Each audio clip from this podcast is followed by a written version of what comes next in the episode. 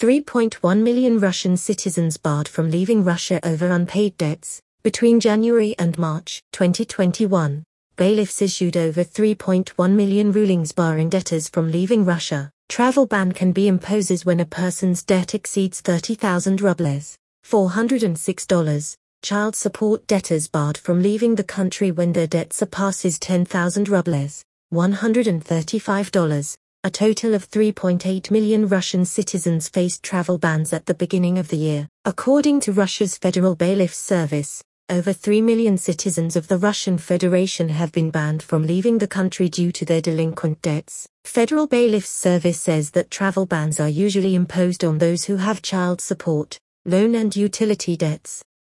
Over 120 billion rubles, $1.6 billion, were collected from such debtors last year. Current data shows that between January and March 2021, bailiffs issued over 3.1 million rulings barring debtors from leaving Russia. As many as 225,000 of these rulings concern overdue child support payments.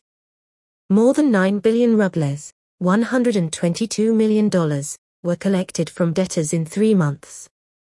A total of 3.8 million people faced travel bans at the beginning of the year. In Russia, bailiffs have the authority to impose travel bans when a person's debt exceeds 30,000 rubles, $406.